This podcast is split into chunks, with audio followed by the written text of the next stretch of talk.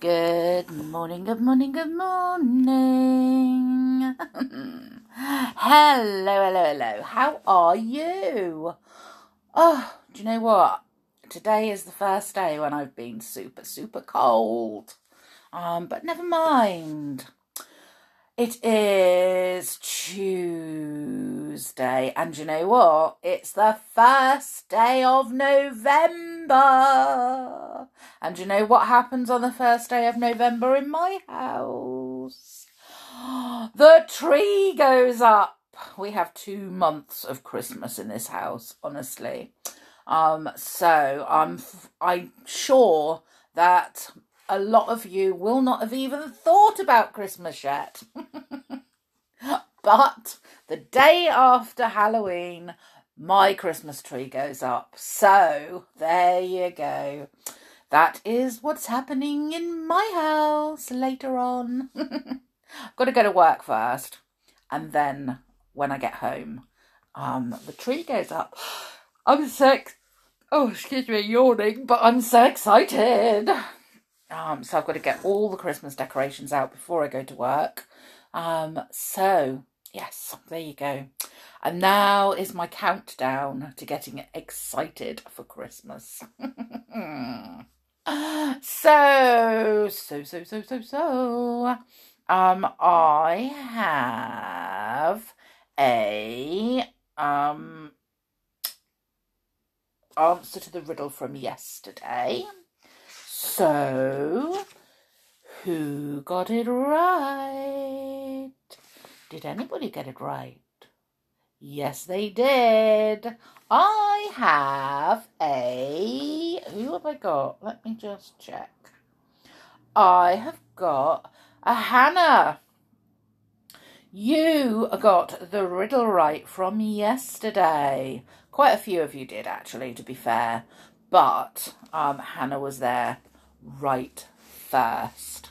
So the riddle was, how are vampires like false teeth? And the answer, they both come out at night. Of course, spooky, spooky. So um, I do have a riddle for you today, and it's from Samuel in Texas. Now, um, I know that you sent me this message um, to on Sunday night. Um, so I think um, you were hoping that I might read it yesterday, but um, I didn't see your message. So I'm so sorry. I didn't see your message until after I'd recorded um the story, so uh that is why I didn't use your um riddle. But today, here it is, and thank you for your message, and thank you for your riddle. Um, my friend is in Texas at the moment working, so he is listening to my podcasts because he's bored when he's not working and he's away from his family. So hi Neil, how are you? Hope you're doing well. Um, and he he sent me some photos of um a river in Texas, but it's not a real river; it's a fake river. Um, so maybe Samuel knows where I'm talking about. Um, but it looked so lovely, and the boats that go down it look like tin baths, um and I would really really really love to go on one of those boats. Um my friend Neil has, and um he says they're brilliant. So um yeah, there you go. Um so here's the riddle from Samuel, um and it says, why can you never tell a good joke? Well, we will find out the answer tomorrow. I can never tell a good joke. Um, I don't think this is the answer though. It's, um, I can't tell a joke because I just, I can't tell one. Um, I completely forget, um, the ending. So I'm never any good. I do have some fun, uh, well, a fun fact for you. Um, when we think of pirates, we think of men with parrots on their shoulders and hats on their heads and earrings and um, wooden legs and a, maybe a hook or two in their arm, you know, those kind of pirates. Blackbeard and Bluebeard and all sorts of things. All sorts of cool names. Well, did you know that there were women pirates too? Wow!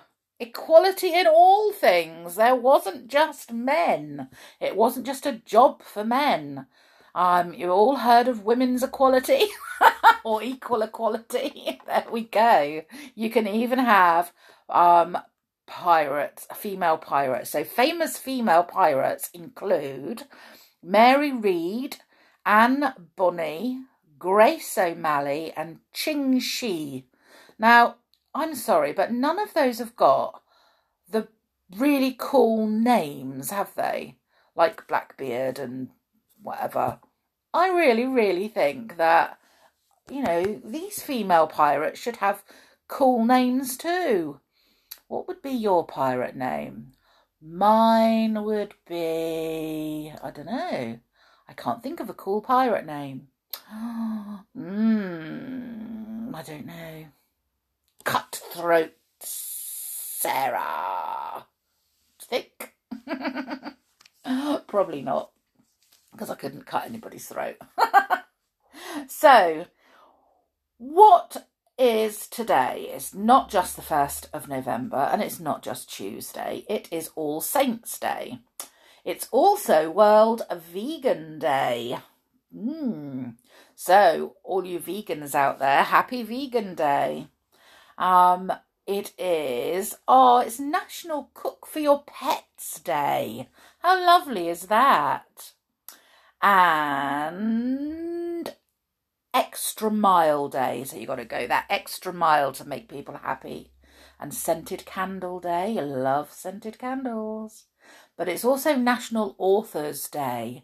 So it's actually my day because I'm an author. Um, I have written a book and published it. So it is um, my day as well. Oh, happy Authors Day to me. Anyway, I told you that I would um, tell you how to make um, pumpkin bird feeders out of your pumpkins. So you've all hollowed them out and you've got um, either little lids or you've got holes in the front, whichever. Um, what you need to do is you need to po- put two holes. Um, well, yeah, if you've hollowed out the front um, so that you've got a big hole in the front, um, put a big stick through one hole in the side and thread it through so that it comes out the other side so that you use it as a um, perch. And then you put bird seed or bird food in the bottom of the pumpkin. And then you hang um, some string onto the uh, stick um, so that not only can the bird use it as a uh, perch, but you then are able to hang it up somewhere. Um, if you have um, like a, a hole pumpkin, then cut it in half, hollow out the um, insides, but keep the seeds because the animals and birds love the seeds. So keep the seeds and put them in the bottom, but then um, put a hole in all sides. So you've got four holes, okay, and then you get two um, sticks.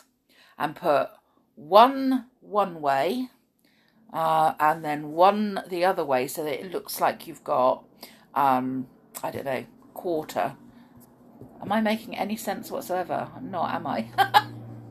So um, you put a hole in the front and a hole in the back and a hole in both sides. And then you can put your stick in um, one way. And then a stick in the other way, and they've got four little perches to perch on. And then you put your food in the bottom and the string holding on to one of the perches, and there you go. Um, we have made these. We made them last year, and we will be making them again this year. And the birds love them. But not only do the birds love them, the foxes love them, the squirrels love them, um, badgers. I know badgers aren't really around at the moment, but every now and then when it gets sort of warm, um, you get a warm day, the badgers kind of wake up from their hibernation. So, um, so yeah. Um... There you go. That is a pumpkin bird feeder.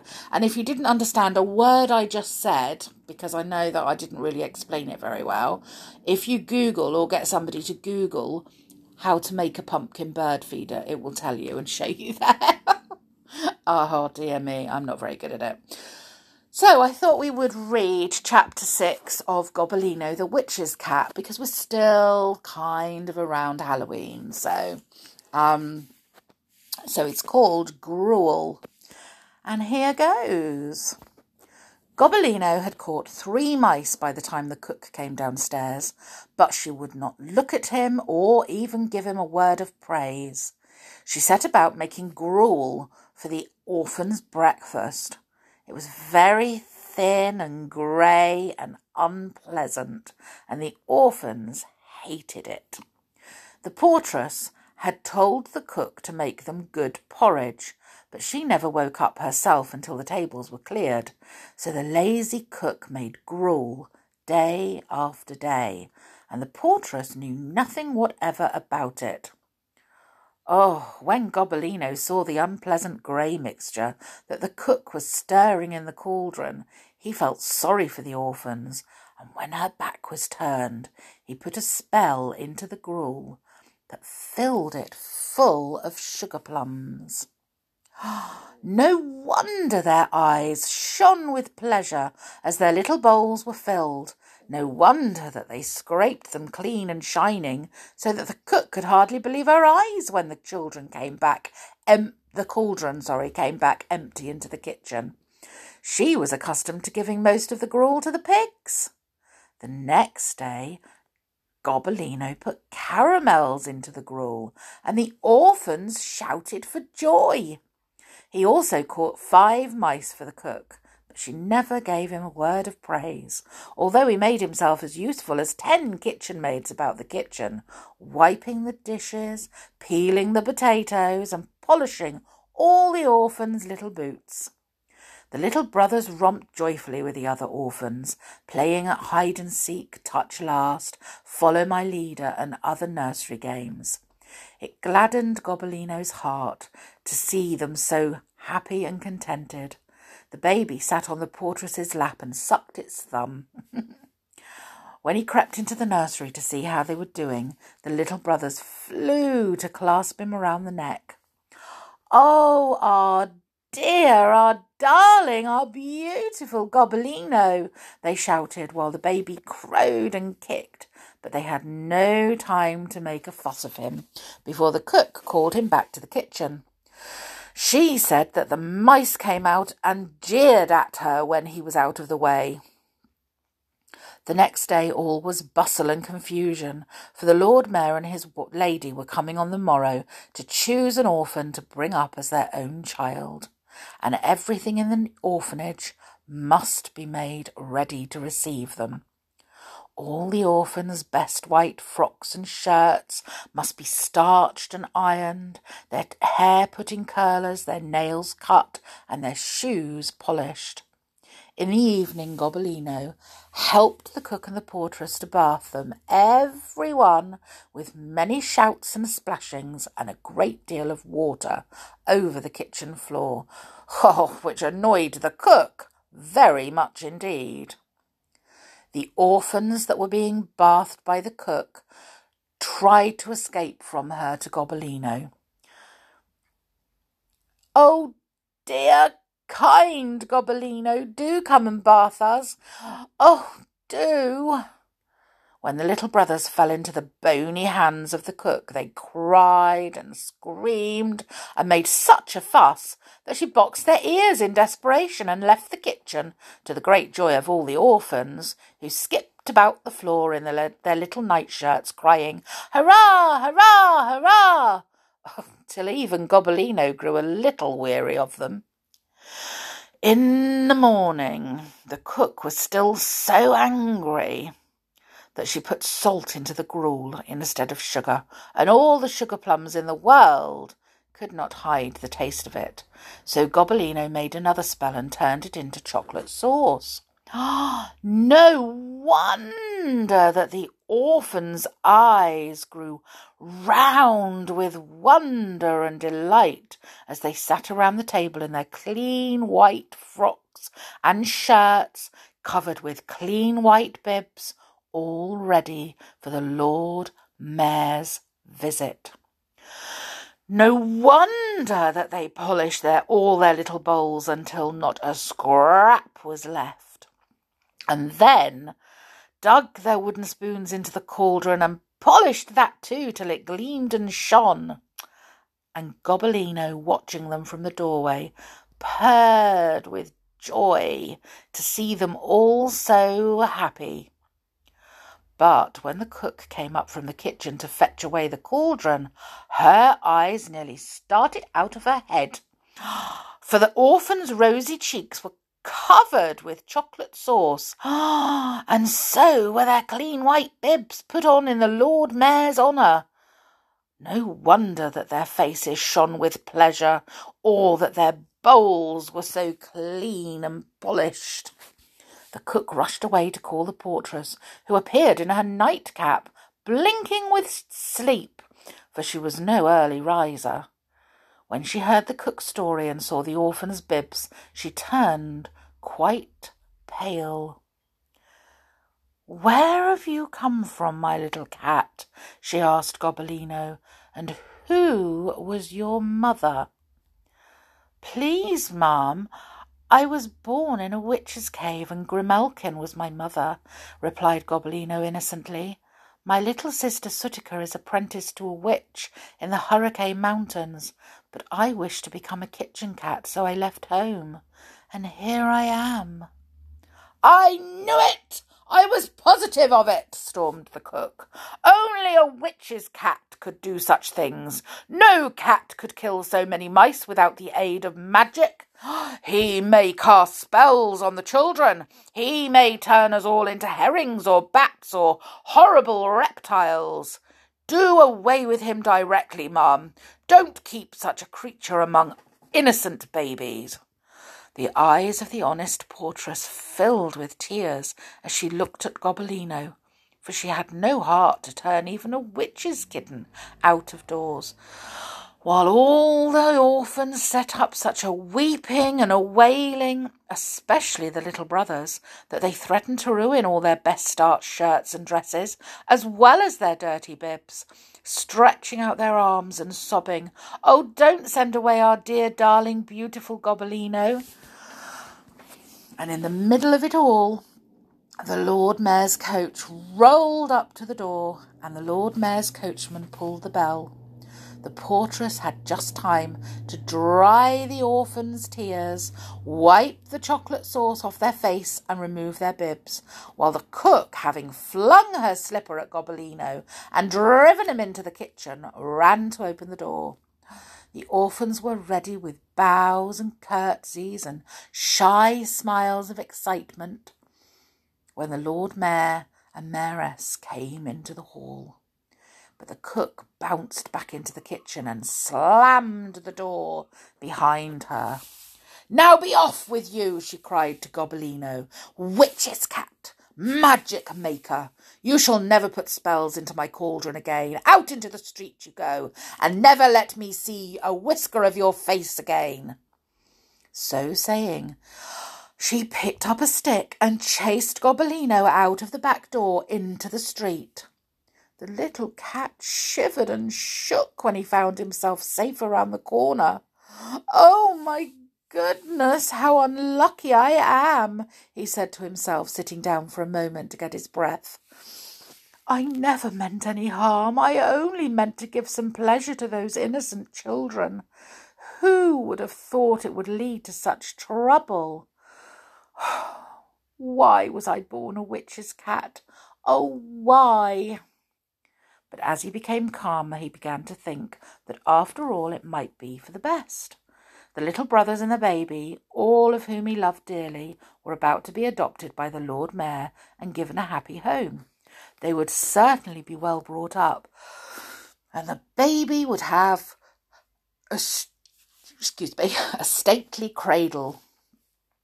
As for himself, the cook had never liked him and would sooner or later have turned him out anyway. He sighed to think of the orphan's gruel, but the portress presided over the rest of their meals, and they had nothing to complain of. "Some day I shall find a happy home," said Gobbolino, trotting along in the dust and purring to think of the good fortune that had come to the brothers. Well now, there you go. Let's see what chapter seven brings, whether or not he goes back into the orphanage or whether or not he goes on and finds happiness somewhere else. Who knows? Hmm. Anyways, I am going um to get sorted for work. Uh, I've got lots to do today. I'm so busy at work, and then I've got to come home and put the Christmas tree up. Oh my goodness, it's a tradition, you see. We have to do it on the first. So t- today is the first. It's better if it, the first falls on the weekend, because then I've got all the time in the world. But if it doesn't, it falls on a work day, it means, well, it means I have to do it on, because otherwise it wouldn't be a tradition if I did it on a different day, would it? Anyway, I will let you all go. You all have the most spectacular day. Um, and hey, I will see you all again tomorrow. Okay? All right then. You have a, a really good day, but make sure that you take care and stay safe. I'll see you all again tomorrow. Bye for now.